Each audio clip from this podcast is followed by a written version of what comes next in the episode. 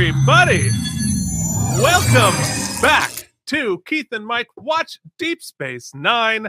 This week we are talking about season one, episode four, Babel.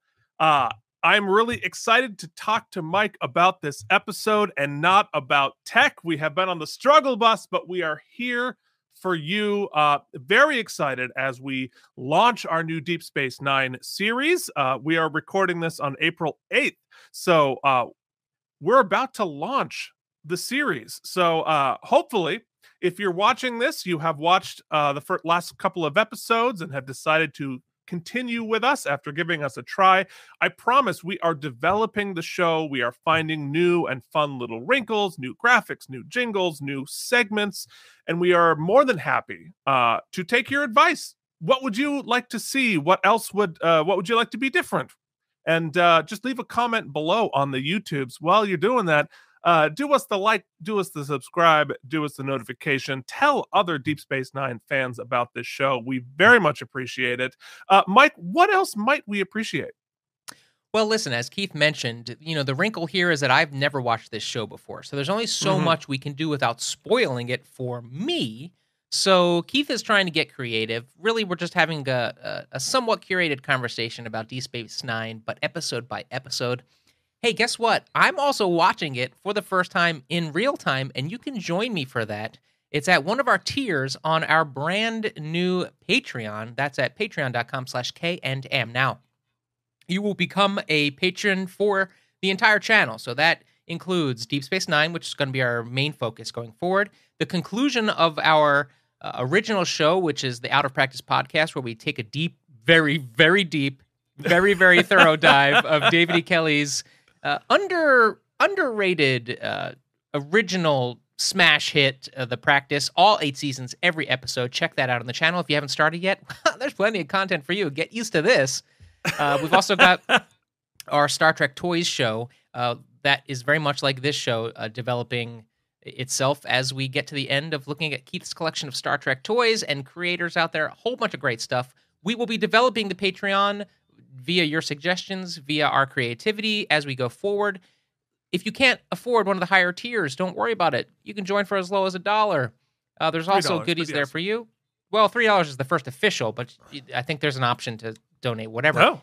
And as Keith mentioned, if for any reason you're just supporting too many other things or you don't have the ability to help us out now, no problem. You can also help us by just liking and subscribing below. I think that's the spiel, Keith. I want to talk about this episode because talk about synchronicity. There's plenty of it. Can't wait to get to it. There certainly is. I'm very excited about it. And uh but before we talk about the episode, let's talk about the world a little bit. This aired on Sunday, January 24th, 1993. Uh, if you're keeping track at home, I was 13 at the time. And uh, we were listening once again many weeks in a row to the classic Whitney Houston. I will always love hearing Mike singing that song. Okay, well, you can unsubscribe by just clicking the unsubscribe button, uh, and then we'll disappear. I, I, don't know if you can block us, but you can definitely unsubscribe. Restraining order. the top movie was Aladdin again. Every you know, Keith, little little tidbit about Aladdin. This and this is mm. hot content that people want on the internet. Mm. The lyrics for the song uh uh A Whole New Friend World. Like a whole new world. Okay. Is what taught me the idiom red letter. Every moment, red letter. Oh, okay. Yeah. Well, they, I mean, those they rhyme gets lyrics. better with red letter. Red letter It mostly rhymes. I'll take yeah. it. I'll take it. Will uh, judges have ruled they'll allow it? Will this be a the, red letter episode, Keith? It will be. It'll be something. We've been redlining all of our tech all morning. the New York Times headline was U.S. asserts Serbs are still running prisoner centers uh, after the Serbian war.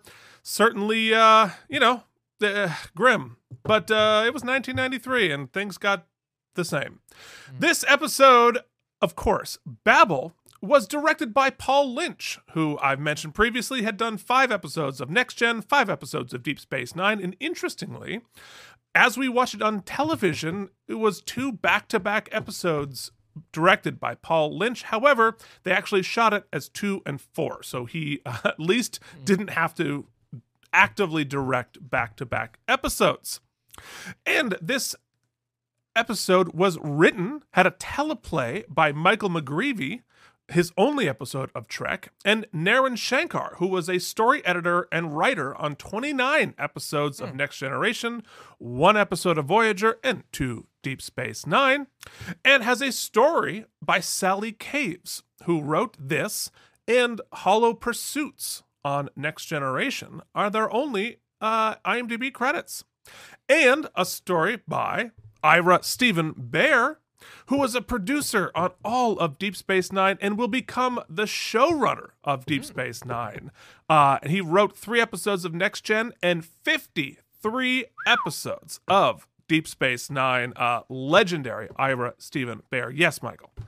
Now, Keith, often when we discuss uh, movies, we we are quick to to credit the director of photography or the cinematographer. Uh, you don't hear as much about it in television. Although on my watch along for this week, which you can uh, check out at patreon.com slash K and M at the Mm. Voyagers tier. Uh, very These clever. Keith. are the Voyagers Yes. of Mike watching. Although I believe the pilot we're going to make free for all, so you can kind of get a taste. Um, but that would have already happened because we're weeks in the future, Keith. Anyway, uh, I mentioned that this is one of those episodes of television where it's very clear that the director, the cinematographer slash director of photography, uh, and whoever might be doing the blocking, a combination of the two, really worked hand in hand to establish shots because this is shot very cinematically, this episode specifically. And I hope that it is a harbinger for the way the show will continue because the shots are just beautiful. The photography is beautiful. And uh, the cohesion of the team that generally you would hope this early in the run of a new show, especially a big budget show for the network, uh, would be this cohesive. But if you say it gets better and it continues on this train, I can only imagine where we're headed. So it's very It- exciting. No, it. Uh, uh, well, you know, it's funny because we talk about the the storytelling gets better, the the acting gets better, the cinematography gets better. Because I I think Deep Space Nine is one of the most cinematic um of the Star Trek series, certainly of like the '90s era. The the ones today are incredibly cinem- cinematic, but but uh, uh Deep Space Nine very much. And uh, the person you're looking for is Marvin V. Rush, who was the DP, director of photography, on uh, get this. So, uh, 92 episodes of Star Trek Enterprise, 161 episodes of Star Trek Voyager. Uh, many, how many episodes of uh, Deep Space Nine? 45 episodes of Deep Space Nine and 78 episodes of Next Gen. So, uh, not a lot of people spent more time on the set of Star Trek than uh, than Marvin V. Rush. You know, it's really it's it's real quick. Just last point on that. You know, you knows from grabbing screenshots from our other shows. Screenshotting is actually kind of difficult because you, you grab a lot of clunkers. hmm However, I find that thus far on Deep Space Nine, it's not a challenge. It like literally every shot is so well framed and so well thought out Yeah. as a as a composition, a, phot- a photograph that I sort of it translates very well into screenshots. Now, I will say, if I'm I'm going to point out, at this early stage in the game, some of it is a little clunky because I think they work a little backwards, whereas they have the shot in mind and then they work the blocking to get the characters. And hmm and a lot of times it's a little weird. Human beings don't move in the way that they like to try to. You can act literally see them scooting into position. I think that that's I'm giving that grace a grace period because it's we're early days and I think they're going to get to know their set better and their kind of choreography as a cast better. But No, for sure. worth pointing out. Worth pointing out. Uh, and I will also say, in their defense, they were. You know how we're we're struggling to fit in sixteen by nine. Yep. Right now, like right now, we are both of us are struggling to fit. Trying in not to break 16 the immersion. 9. They. Yeah, I don't know why you get more space than I do. What the Oh, hell? it's- Anyway, they're working on four by three, so almost a square. Uh, they're dealing with. So anyway, we'll talk more about that as we go on. But now it is time for a new old segment entitled Now, Keith, waste your time with trivial trivia. Okay, so uh, I'm just still gonna give uh, three pieces of trivia, but but now it's got a now it's got a thing. It does have So, a thing. uh, it does have. so- thank you for the thing, Keith. We all appreciate it. I know I do. Enjoy that. So Keith attempts to melt Mike's PC. All right. So, uh, Galis Blin in this episode has a forehead ridge right here as a Bajoran like Ro Laren. Other characters will have it for a little bit and then it gets dropped as time goes on. So, the first Bajoran we saw on Star Trek was, of course, Ensign Ro on Next Gen, and she had the little forehead ridge. But of course, our, our beloved Major Kira does not and they will eventually drop it as an added piece of uh, the Bajoran alien uh, makeup because uh, I'm sure it was a pain in the butt, and I imagined uh, they didn't want Kira having to walk around with that on her forehead the whole time. So there you go. So trivia number two. Keith's at We- work. Who's calling Keith? That's the second trivia. The second trivia is yes, we're doing this on a work day, and I uh, didn't turn my work phone off because you know we're getting a subspace transmission from uh, from somebody wanting to check their subscription. We uh, all right. So trivia number two, we see the first Ferengi rule of acquisition, which is never ask when you can take. Uh, even though they hadn't come up with the concept of the Ferengi rules of acquisition, basically their Ten Commandments. But of course, the Ferengi culture is all about business and, and acquisition of wealth. And so each of these rules of acquisitions are basically ways to screw people. And mm-hmm. those are the rules that they have to follow in business. So, but this is the first one, even though it wasn't an official one because they hadn't talked about it. So, trivia number three. There are two Ren and Stimpy references in Oh this man, I love Ren and. Stimpy. Tell me, tell me. The character of Surmak Ren and Gull Sumpko are named after, of course, Ren, and uh, Spumco is the Ren and Stimpy's animation studio, Oh. or Spumps is the uh, animation studio. So the writers and directors of this were big Ren and Stimpy fans, and so there's actually going to be a bunch of tiny little uh, Easter eggs referencing Ren and Stimpy throughout the early seasons of this series. So, lastly, here just a couple uh, guest stars. We have Jack Kehler as Jahik. We have Matthew Faison as Surmak Ren. We have Anne Gillespie as Jabara and Geraldine Farrell as Galis. So, I think it is time to uh, hop into the theater and discuss this episode in detail. Let's do it. Let's do it. Hey, that was easy. And here we are. So uh, we see right away in our teaser, uh, there's some aliens trapped in the airlocks, and they're pissed. Uh, everything's broken on Deep Space Nine and on our uh, little episode show that we're doing right now. O'Brien is trying to fix it all. Uh, Could be but the- sabotage, Keith. Could be sabotage. it could be many things. Uh, and so there's O'Brien, and the hairiest guest star in history is not pleased. So we have a little confrontation, and of course, Dax calls O'Brien to uh, rescue. There's a horrible noise in her office. She's probably listening to our show. It's not just the technobabble, it's some noise thing thing. Something, uh, the same thing is happening in ops. Everything is breaking. Kira and Sisko have problems, and we are reaching I Love Lucy levels now. So, so Mike, we're getting a little slice of life for O'Brien here as everything breaks down in the ship. How did you feel about this? Yeah, I mean it's it's it's obvious he's cranky. It's obvious there's a lot of work to be done. It's obvious a lot is being asked of him. And what I the top of this episode is actually very cute to me because they it's a little over the top as you mentioned. It's there's a little heavy-handedness. In fact, I think at one time I don't know if there's a screenshot, but but Sisko's going to get his coffee and like uh, or no, I'm sorry, right before uh, we see him get his coffee, O'Brien is literally like does the big old yawn, and then someone's like, "Oh, someone's not getting enough sleep." It's a little over the top, but you know, we got to get that. We got to set that scene. Oh, there it is. there he is.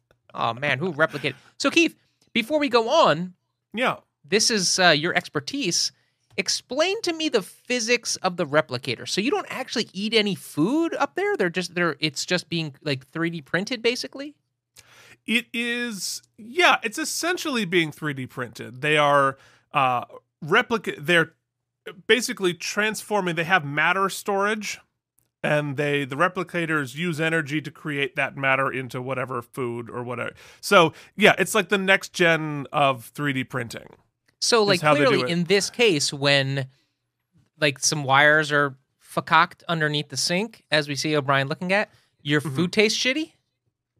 Uh yeah, so like the if if the I mean they're basically building molecular recipes that they're pulling from and if something goes wrong with that it's to be uh, it's to make the food taste bad. brings up some questions about commerce though right because later we see uh we see quark kind of like illegally creating food out of like a spare room but how do you like rank you know when you talk about commerce if there's three restaurants next to each other how do you really rank their quality based on like recipes that are being created in a computer right Well, yeah, because they're everybody uh, the recipes themselves are proprietary, right? Cuz like, you know, a five-star chef goes to the same grocery store that you do.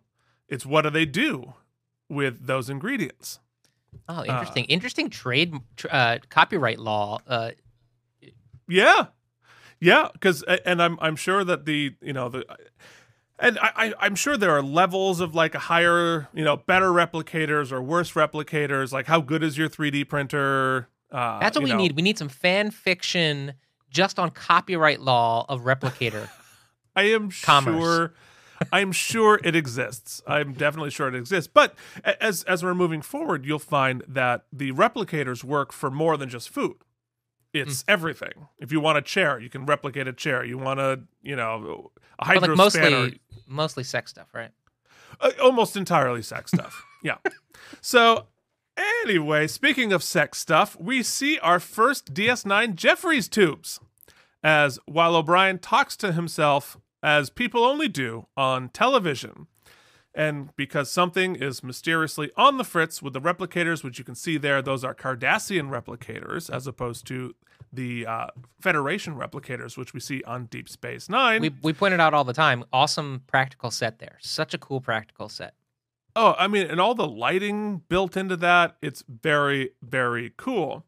And uh, so, even though O'Brien doesn't see it, we pull back and discover a mysterious tech something. Ooh. Dun dun dun! And that is the end of our teaser. And uh, we hop into Act One. Now, did you? I, I'm assuming, based on context clues and music, you knew something was something was mysterious about that tech Yes. thing. Something, was, a miss.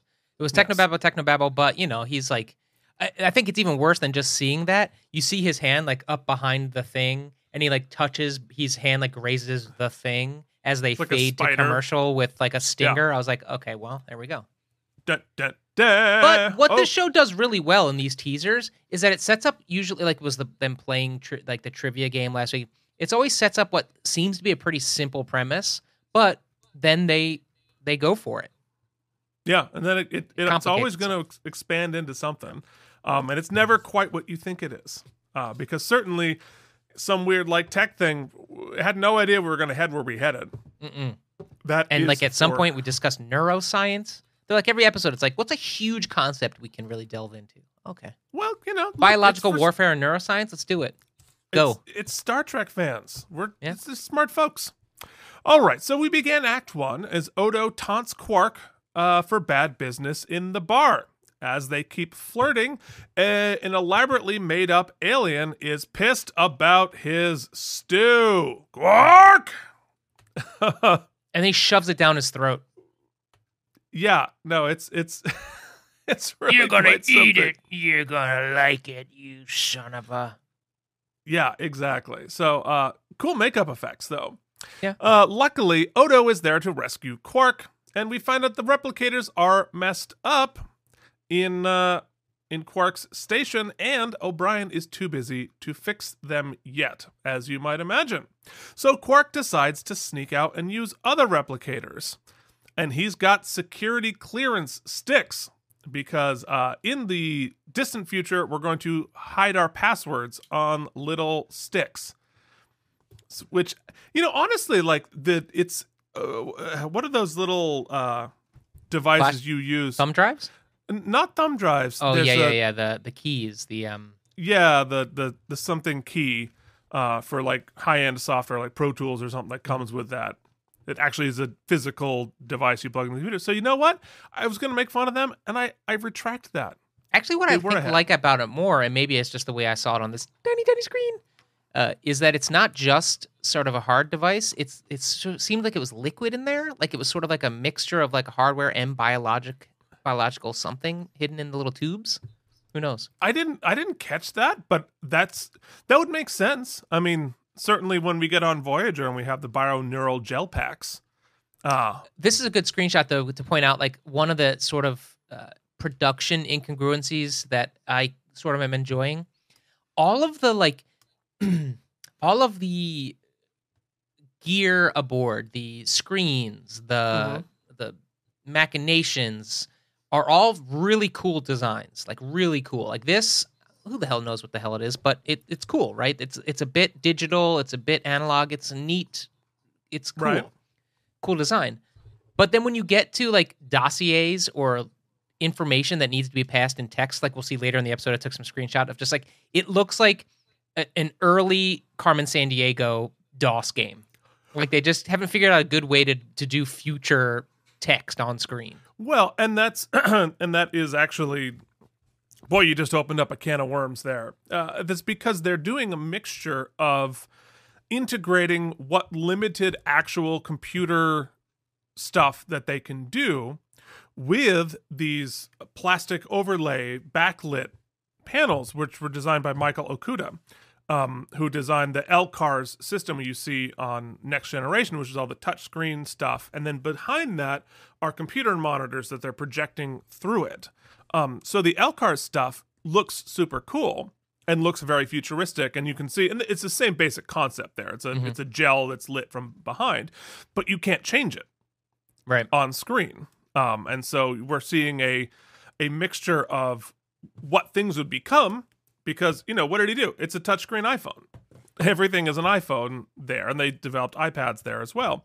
So yeah, I mean they're just coming across the limitations of 1993. Uh, but uh, I, I don't think it's a lack of imagination. I just think it's a lack Oh, no. of technology.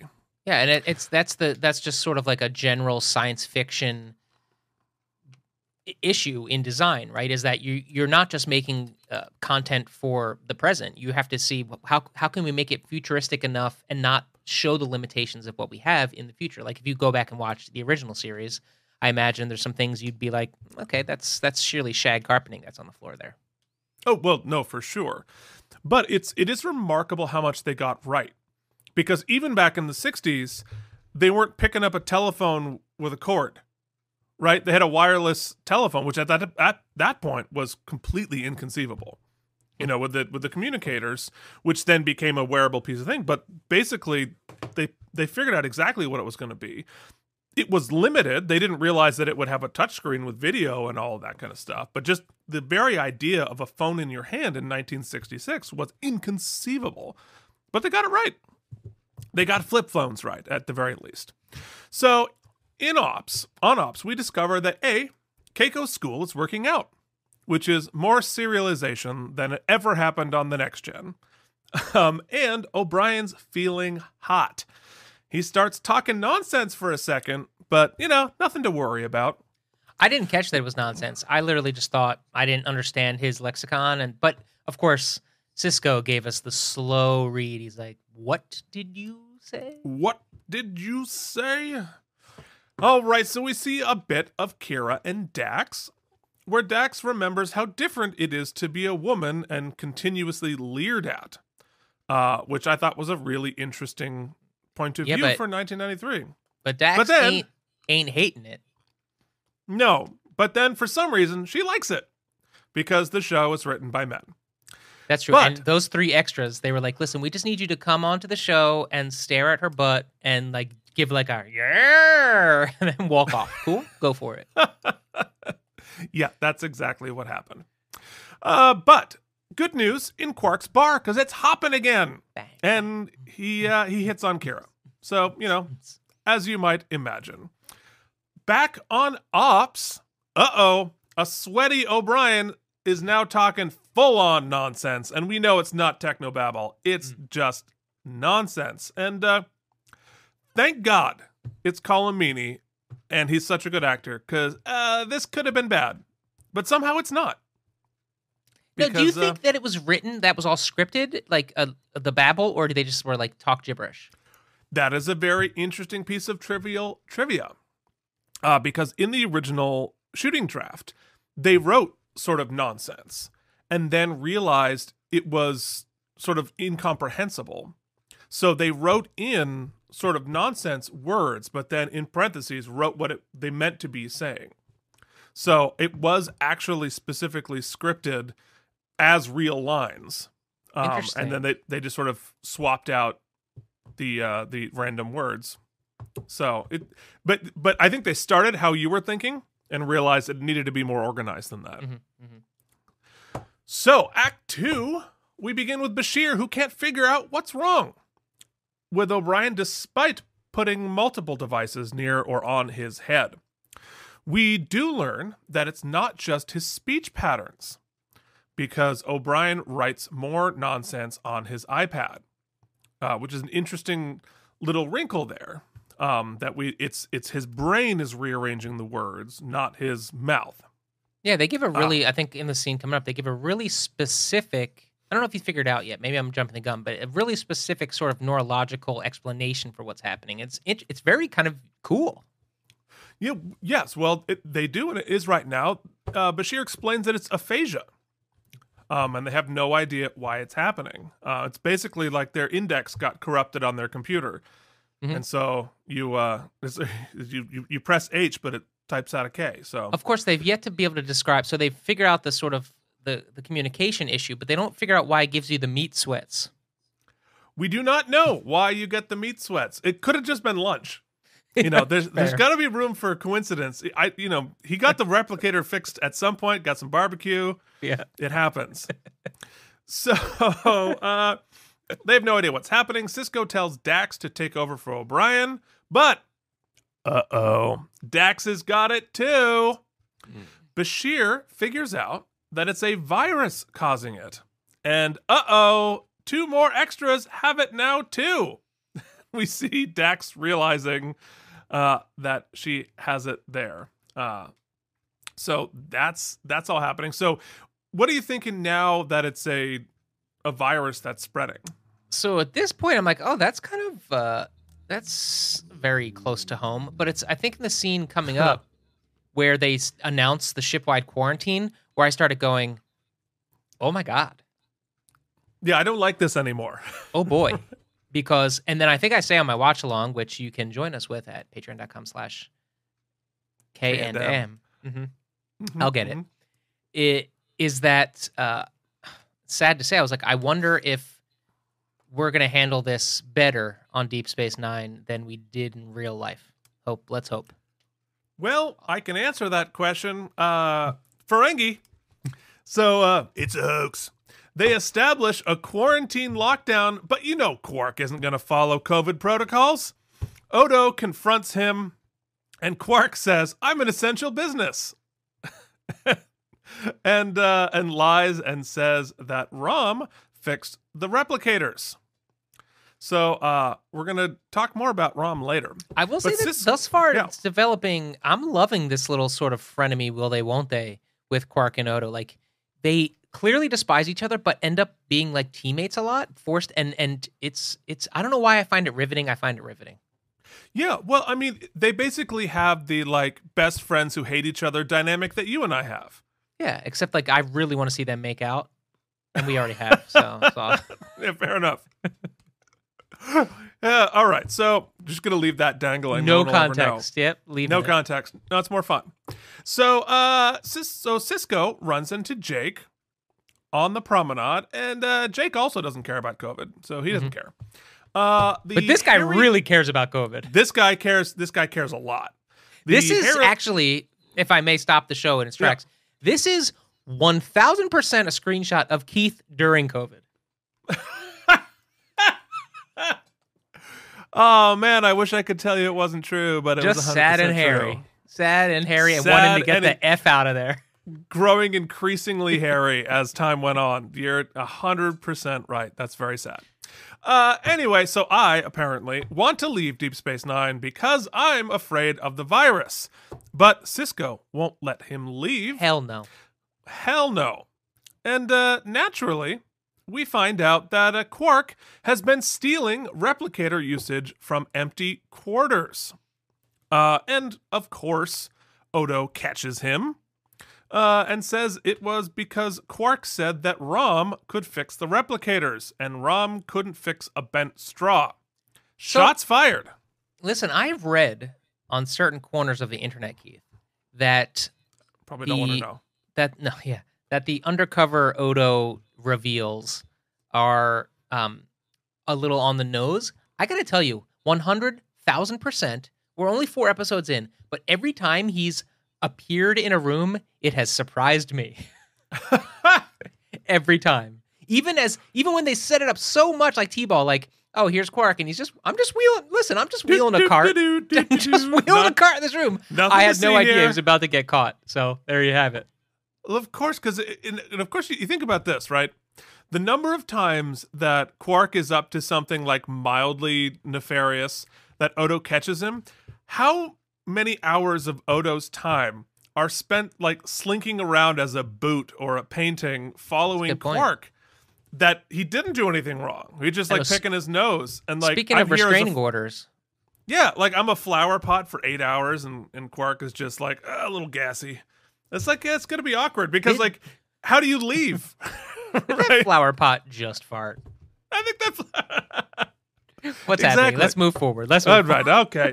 Uh, okay. So anyway, so uh, uh, Odo taking a shot at Rom being a dum dum is interesting because we're going to learn that the a that's very not true. And uh, his Rom couldn't fix a bent straw thing. Nobody told Odo that straws aren't a thing anymore. So uh, definitely uh, a little 93 coming up. So back on the bridge or on ops, uh, it turns out that the virus is coming out of the replicators. And that Quark, no surprise, has now given the whole station COVID. Mm. But uh, as it turns out, as we're about to make that a big major plot point about how Quark gave all these people, it doesn't matter because it, it's airborne now. Airborne baby. That's So- when I was like, gulp. Gulp, indeed. It's a it's a bummer that it was sort of structured that way. I, f- I feel like they had like lost time because uh, the consequences of Quark having given everybody this thing through stolen replicators that should have been more of a plot point. But we didn't have time. It's airborne. We're moving on to Act Three. It was cool that it was interesting, Lisa, that, and it might have been a retcon actually, because it wasn't that we discovered it was airborne. We discovered that it evolved, right? That it, it mutated to become airborne. That's right, which is all the scarier in a virus. It was basically so it's a it's a variant, is what we're saying. That's a variant. That's that's right. So, at the beginning of Act 3, we find out that 60% of the station has the virus. With And- varying uh, gestational periods. That's right. That's right, which is also indicative of a virus. And Kira finds the tech we saw in the teaser. She finds the little virus spider. And turns out uh, they think it was Cardassian sabotage. Those Turns out they think they bastards. developed they found somebody bought it at Toys R Us. Somebody bought it at Toys R Us. It's got some choking hazards in there. We should review it on our other show. So, uh, anyway, Sisko gets summoned to sickbay where he finds out that, uh oh, Jake has the vid. No surprise there. And we discover a whole room of sick and confused people. And Meat so, I, you know, everywhere. So, uh, word salad and meat sweats is happening everywhere around the station, uh, and it's actually, it's we we joke here, but it's a it's a very sort of sweet scene where we can see Oh yeah. see Sisko's relationship with Jake and and how uh, concerned he is. But as of is- yet, if I'm not mistaken, there have been no signs of uh, fatalities. Not yet, Not yet. not yet. Uh, so Bashir is still looking into who made the virus. It actually wasn't the Cardassians at all. Dum dum dum. it was actually the Bajoran Underground who put it in there when the station was built 18 years ago. So they need Kira to track and down. it just needed to be triggered. So was it triggered when O'Brien's hand hit it? This was the point. This is sort of the the one thing. Like what launched it? I, I think it. I'm not entirely sure. I think it was a little ambiguous. Um, whether he scanned it or something and that triggered it. I think the plan was to have it have been set off a long time ago. Yeah. It was it was sort of like they he came across a mine from World War II or something. Um, that uh, something malfunctioned, I would imagine. So uh, they send Kira to track down who set the trap all those years ago, and in the quarantine ward, we find out it's getting bad for O'Brien, and looks like the virus is going to be fatal. In Twelve hours. So- Twelve hours. So tick tick at the beginning of Act Four, O'Brien's only got twelve hours to live. Well done, Mike. It's crazy Unless that in the they can- future they can. T- it's not just like he's only got a couple weeks. It's like we can tell you to the second how long he will and when he will die. Yeah, well, the tech's better. Yeah. It's it's good stuff. Uh, they got to find a cure, and it's coming for everybody. So everyone is going to die. So go back uh, that one sh- one shot. I just want to like give Yeah. Mike's shout out to man. All that makeup on, but he's still not just a great actor. He gives you great face. He's given you such great facial acting, even behind all that crap. Yeah, I mean, What's that the- actor's name again? Armin Shimerman, uh, who is, I mean, again, like it's having having the two of them together is a, an embarrassment of riches. Armin Shimerman and uh, Rene Au- Auberjonois, like two phenomenal actors, just getting to play, and it's. Top it- of their, I mean, the, top of their game. I mean, we're four episodes in, and we know that chemistry is off the charts, and so much fun. So, uh, Kira's searching for the guy who made the virus, but it turns out he died in a Cardassian prison. Uh-oh. Uh But Kira does track down that he has an assistant. Meanwhile, Odo and Quark hang out in the empty casino. Odo admits he's never learned how to gamble. Uh, we it's interesting that they sprinkle in all these little nuggets about Odo and how Odo has lived or or chosen not to. That that you know we I think we learned uh, last week about he's he's never been intimate with somebody. We learned this week it, it he's I, I think already we're getting the sense that he has sort of lived parallel to everybody else. A little bit isolated, a little bit removed, hasn't chosen to participate uh, in a lot of things. So just a little little nugget there. Cycle me through we- some shots here. I think we're a little behind. No, we're we're Oh, we're right on time. Look at you, man. Well done. I know. So Bashir keeps working, but uh oh, Bashir's now got it, and uh, we see a shot of from his point of view, right? And we see that, That was cool. the words, which would I think great little wrinkle because from his eyes, what's on the pad is jumbled, Mhm. and uh, so we're we're so I'm assuming in real life the words on the pad aren't jumbled. It's just his point of view there. Right, which I think Uh, gives us the unnecessary but cool insight, which I, does come into play a little bit later when Sisko, spoiler, gets affected, is that whereas he you're able to recognize if other people aren't in the room because usually the context clue that oh shit I got it is people can't understand you, but in this case, isolated, he was able to understand oh no I'm infected. Which in this case, because now there's a, t- a ticking clock, it's not just the the bad news of being infected, but also I can no longer be a part of the help because I can't communicate anything I discover. That's right. That's right. It's it's really it's it's pretty fascinating. So uh anyway, Kira f- oh, you know what? I think I am pretty behind on the No, Mike- no, screenshots. Mike was right. Mike, Mike was right. was right. It's almost like I took these screenshots. It's almost like you took the screenshots. That's right. All right. So uh Kira finds her guy. There he is. It's Dekon. Elig. He's on. He's Hey. it's. Where in time is Carmen Sandiego? Where in time is Carmen Sandiego? Yeah, you know what? I was looking at a different Odo. Anyway, uh, folks, you should be watching the episode. You know, get onto your Paramount Plus. It's still on Netflix, but probably by the time you see this, it won't be. There's our shot of uh, the screen happening there. So, uh, Kira finally talks to the guy. He pretends to not know what's happening.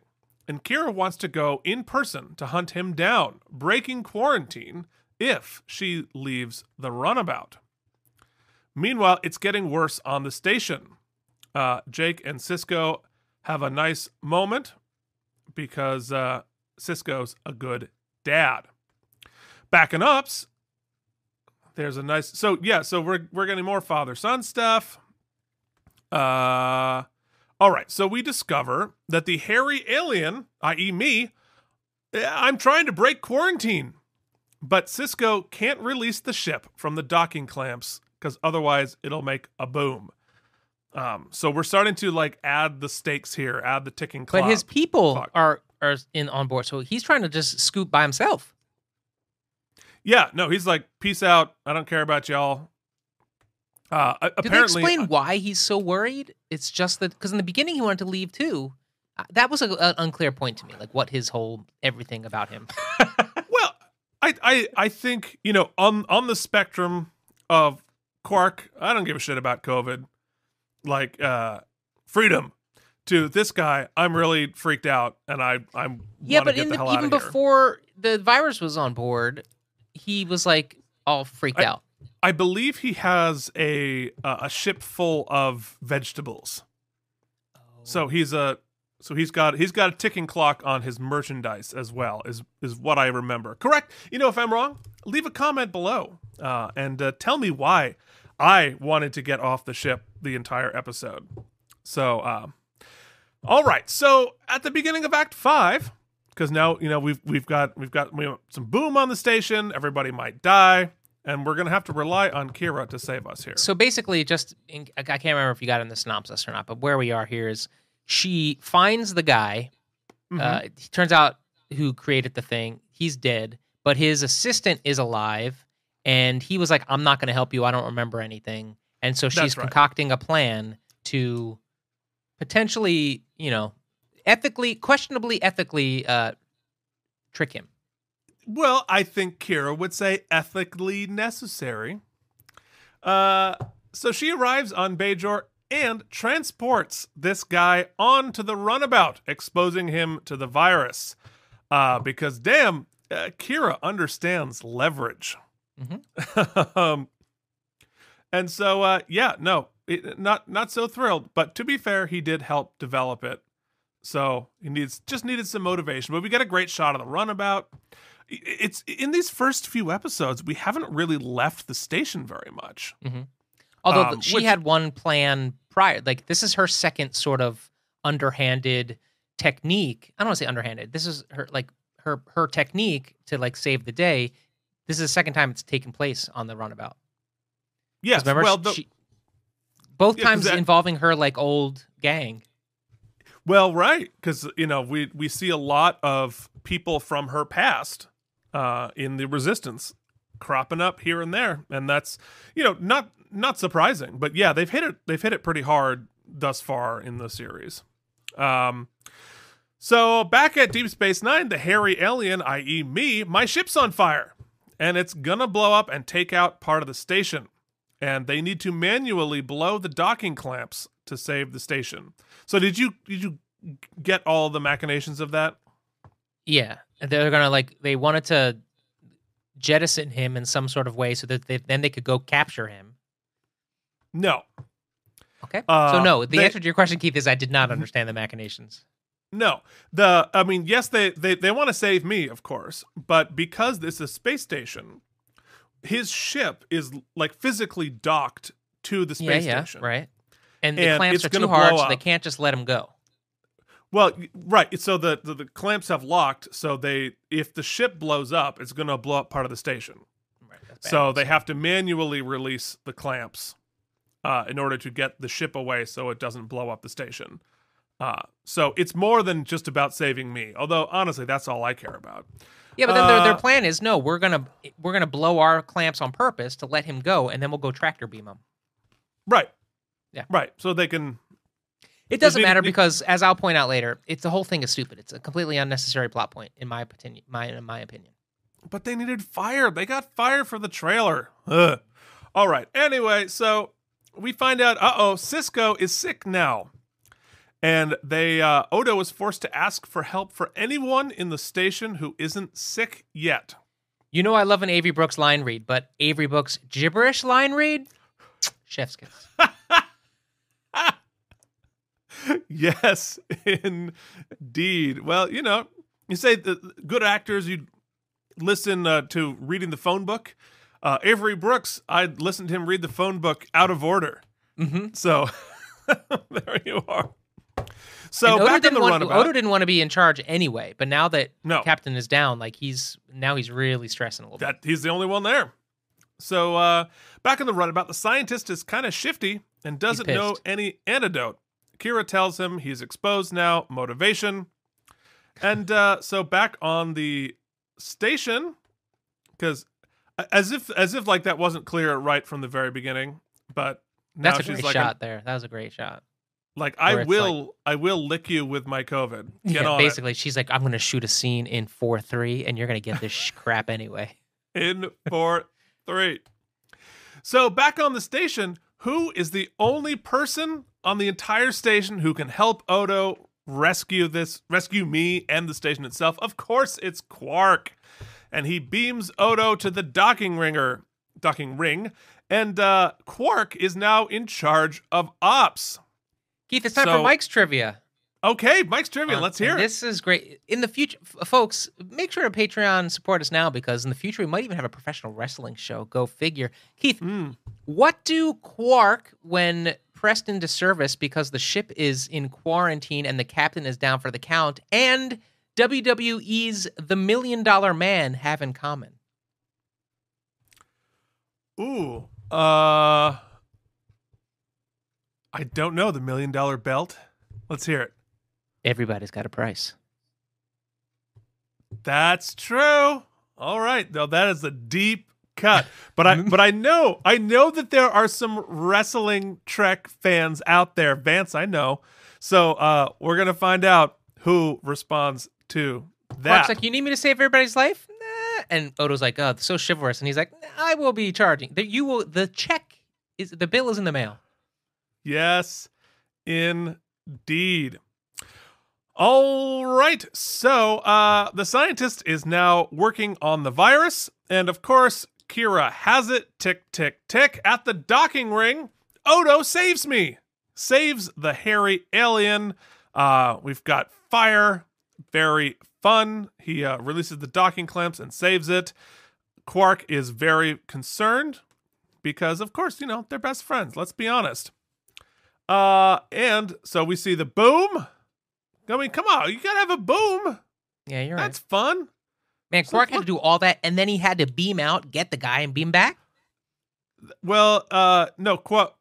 Odo did. Odo got Odo, the. Odo. Yeah, yeah, yeah, Odo. So Quark beamed Odo from Ops to the docking ring because there wasn't enough time to go there normally. all Quark- that produce, all that produce, All that produce. Oh, so much Valerian root. Uh, so uh, anyway, we're back on the station, and ta-da! The scientist finds the antidote, and uh, very quickly. He found it in a log somewhere, and he just the whole. just like, oh, there it is.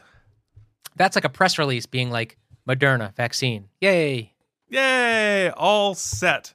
So uh, Odo releases the ship. Boom! Quark and Odo's love saves the day. The antidote works, and everyone's fine. But The coffee's still cold. the replicators are down again. Oh. And that is Babel. So uh, we've now babbled a lot. Let us give out some fake awards in a segment. It's time to run along home with the Alaremis.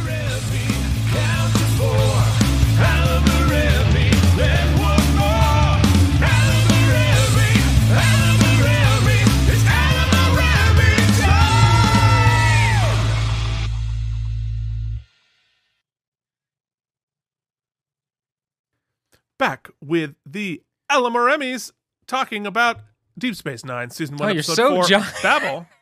I'm huge. I apparently alamorate myself through the uh, through that bumper. oh man. So our first segment, of course, is looking for wormholes in the plot. Uh, Mike, did you find any wormholes in this plot?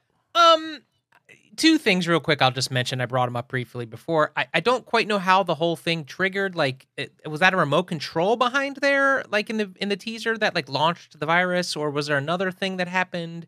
And then how did it get into the other replicator? Like the whole thing was like a little convoluted, but really not the point. That's one thing. And then the whole guy with the produce seemed it didn't further the plot. It didn't really add any stakes. It didn't seem necessary because there's an interesting kind of mystery as to with the doctor and get the vaccine and all that stuff. So uh, that's those are my two things I point out. Keith. Yeah, I mean, I I think the the little device here is going to be Mike finds holes in the plot and Keith tries to fill them. That's really going to be the segment. uh, so I I think that that device was supposed to have the replicator replicate the virus. Right? So once it gets switched on and something went wrong that didn't get it to, to switch on, but so it replicated the virus into the food and then once the virus was out it mutated and did all of these other things um, if i had a wormhole in the plot about that specifically is in our deus ex machina at the very end there uh, they had the cure for the virus, but what about the mutation? Because the mutation to go airborne is a pretty significant mutation. So, but you know, but Bashir, no, it wasn't Bashir. It was this guy. I guess he was real quick on uh, being able to adapt to the new variant. I know we gotta, we're kind of wrapping it up here, but I will say that, okay, great, we found the vaccine, right? Mm-hmm. I would imagine we're gonna have to use the replicators to replicate the vaccine. So doesn't that sort of create a sort of Ouroboros of crap? Aren't we infecting well, the antidote as we create it? Well, no, because I think once once Kira discovered the device, they were able to take that code out of the replicator thing. Uh, but that you know that's a little unclear, a little unclear. You know, and as far as the hairy guy, like I get it's sort of a parallel story that we just needed to have some action Mm, and okay. In, but but it was a good moment for Quark and Odo. And while we're talking about best moments, why don't we do our segment about Keith and Mike's favorite moment?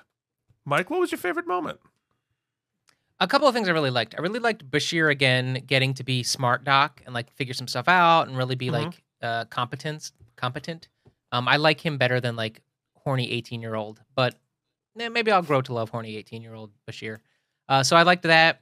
I liked, uh, but I think my moment of the show is the scene, the whole kind of ending scenes with uh, Quark and Odo. I, I'm just digging them as as the team. Uh, we had some great moments with Avery Brooks and Jake and everything, but I think this was the scene that created the relationship that interests me most going forward. Yeah, I well, I was you know I was gonna give that as my answer too because I really love that relationship. I love that relationship sort of growing and growing and expanding as we're going. Uh, but just because you did that, I'm gonna pick uh, Kira's extorting the guy, basically putting him at a viral gunpoint uh, in order to. Ew. No. I mean, uh, ostensibly. I don't need that. We, Help me with know, the vaccine. That now, no, God, Jesus, that now exists on the internet. That will be screenshotted. That could be All, our subscribers are like. Brrr. We don't have any to begin with. Jeez. All right. Anyway, it's an exponential uh, growth. All right. I think we just went viral. Okay, uh. so let us do uh, our episode rating. What do you say, Mike? Yes, let's. Uh, you've got to go low. I've got to go. I'm going to go up normally high. This is my favorite episode we've seen. Uh, really weird feeling inside but it was nice to have such a quick fix at the end since it was just it, it hit so close to home so it was nice that we were able to just solve an entire to get uh, locked down for three years yeah yeah pandemic by just going oh it's in the logs vaccine and we he, did it. he's so he has such a shit eating grin on his face too when he turns to her and he's like oh lucky for us i was like okay um no but it's a really great episode what they're doing really well aside from just some amazing shots is you're seeing a lot of cohesion also in the cast. They're finding ways to work together. They're finding ways to, and it's not, not that uh, I, I don't know enough about Trek to say this, but it's it's often the captain is the is the brilliant one who is, mm-hmm. who is just kind of like wait, you know, it's very hierarchical. And this doesn't feel that way. It feels like they're all getting their moments to shine. He's leaning on all of them and their expertise, and they all have ways to grow. Where Odo could be, uh, he's such a fascinating character because they could be play him as sort of. I think I've made this analogy before, like a very data like. He's just Mhm. all knowing. He's so smart. He's condescending, but no, he's such a. He's got so many flaws and, and holes, and we're learning about his growth, and just and that goes for every character. In Quark, we get a little like Quark's great too. Like, what's his whole thing? Clearly, he's got some underhanded ideals, but also he's very willing to help. And every time he's been called to service, he has not take he has not manipulated those scenarios. He's been very helpful. So I That's hope true. that I hope that that gets recognized. I'm loving what I'm seeing so far. My favorite episode thus far, even with hairy Keith in it. Uh, I'm gonna say I can't go any lower than what did I go last week? Do you have it written down? Uh, somewhere. I want to go. on. I want to go 86, but that feels really high. But You know what? Follow your heart. Oh yeah, last week last week was a 77. okay, that's So- fine. I'm gonna go 83. 83. Okay, yeah. I mean, I- think this was a much stronger episode. This is probably the strongest of the regular episodes that we've done after the pilot. Um, yeah, I, I think it's enjoyable. I think the the mystery is interesting. I think it certainly could have been much worse, considering we're all running around saying nonsense words. Um, I liked, I loved the idea of a basically finding the landmine that'd been there for 30 years hmm right? And the the sabotage that just been sticking around you know and because we're in a we're in a station that's been in basically at wartime that there's going to be a lot of weird stuff happening there and i really like that element of it. Um i liked kira's arc in this very much. So i think i'm going to give it a 79 Okay, that's pretty close. Yeah, pretty good, pretty solid. All right, so uh, uh you you forgot a segment, sir. I did. Yeah, you, you forgot to pitch us next episode, Oh yeah. Oh boy. which Okay. uh in in real life, the next episode will be Captive Pursuit, but uh I'm going to be more captivated by Mike's pitch for next week. It's Dax time, baby. I want to know Mm-hmm. what's going on. Dax, are you a horny teenager too, or are you that? Are you that kind of like more spiritual being inside? What's going on? Everybody's horny for Dax. We need some clarification as to where it's their mind is. Mhm. Uh, so that's what I want to see next week. Okay. Well, that is uh we're going to get there. I don't know if it's going to be next week, but we're going to get there. Uh fun episode next week. There uh, are multiple action figures from next week, well, which I will show you because, you know, we're an action figure thing. So, Mike, if people would like to support us before we get to next episode, tell them how. Help us out. This is the part of the show where we will read your names if there were any patrons. There are not yet, at least in this weird time continuum that we have. Uh, we haven't Because we haven't launched yet. Not yet. Uh, Patreon.com slash KNM. Lots of goodies there for you. We appreciate your support if you're able to. If not, just please like and subscribe. Maybe tell a friend. We want to get those subs up so that this is uh, a more fun community. You can also mailbag there, or you can leave us questions down below. Keith, always fun to hang out with you, buddy. Yes, indeed. Thank you so much for watching. We will see you back next week with Captive Pursuit. I am pumped. Till then, this has been Keith and Mike Watch Deep Space Nine. Thank you for watching K&M Entertainment. If you enjoyed our particular brand of nonsense, please like and subscribe. Or become one of our patrons at patreon.com slash K&M.